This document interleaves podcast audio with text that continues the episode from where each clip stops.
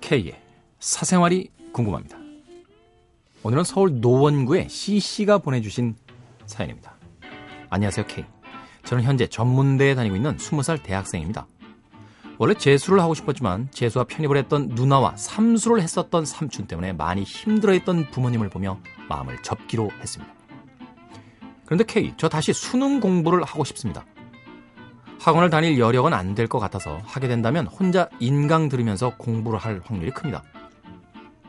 정말로 제 마음이 복잡한 건요. 우선 첫째, 지금 다니고 있는 학교를 자퇴한다거나 휴학할 수가 없어요. 누나로 인해 많이 힘들었던 부모님께 다시 고통을 드리기에는 제 마음이 찢어질 것 같고 수능 공부를 하더라도 부모님 모르게 해야 합니다. 학교는 다니면서 말이죠. 근데 이것이 현실성이 있을까요? 둘째, 사실 저는 꿈이 없어요. 제가 수능 공부를 하려는 궁극적인 목적은 나중에 내가 꿈이 생겼을 때 학력과 학벌 때문에 포기하게 되거나 방해받는 불상사가 생길 것 같아서요.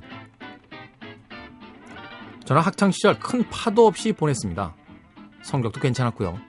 전교회장, 부회장 이런 것도 도맡아 했었고요. 근데 부모님이 말씀하시길 저는 고이 후반부터 고삼까지가 사춘기였다라고 하세요. 그때를 생각해보면 참 제가 이상하게 몸도 너무 무기력하고 태어나서 처음으로 부모님께 대들기도 했었습니다. 혼자서 눈물도 많이 흘리고 말이죠. 쾌제는 제가 고삼 때 자주 들었었는데 그때 진짜 고민 상담 해보고 싶었습니다. 그런데 이제 스무 살이 돼서야 글을 쓰게 되네요. 고삼 때 정말 심적으로 힘들었을 때 저의 유일한 삶의 낙이 K였어요. 개편 때문에 마지막이 될 수도 있다는 생각이 이렇게 글을 길게 남깁니다. K 언제나 감사하고요. 당신은 정말 좋은 디제이였어요. 아니 왜 마무리가 이, 이렇게 가요? 아, 참네 이분 참. 어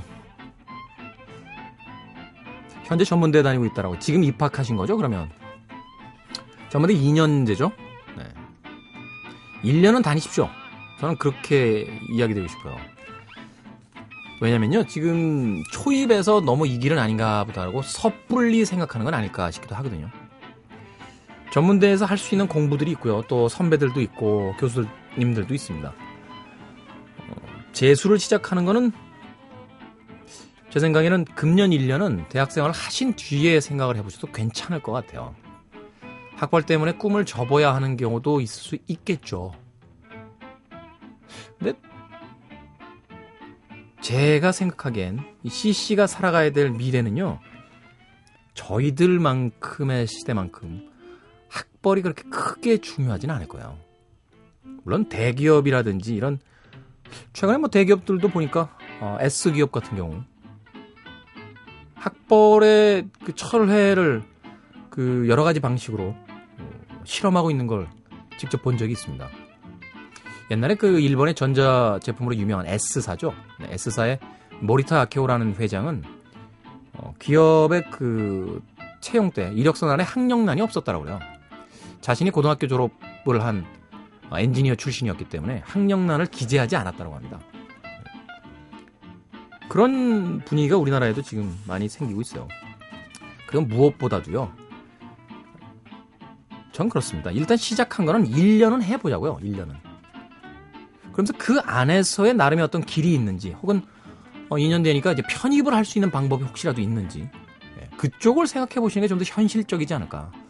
현실적이라기보다는 좀 더 음, 다양한 생각을 해볼 수 있고 지금 당장 너무 힘든 상황으로 본인을 몰아가지 않을 수 있는 그런 방법이 아닐까 생각해 보게 돼요.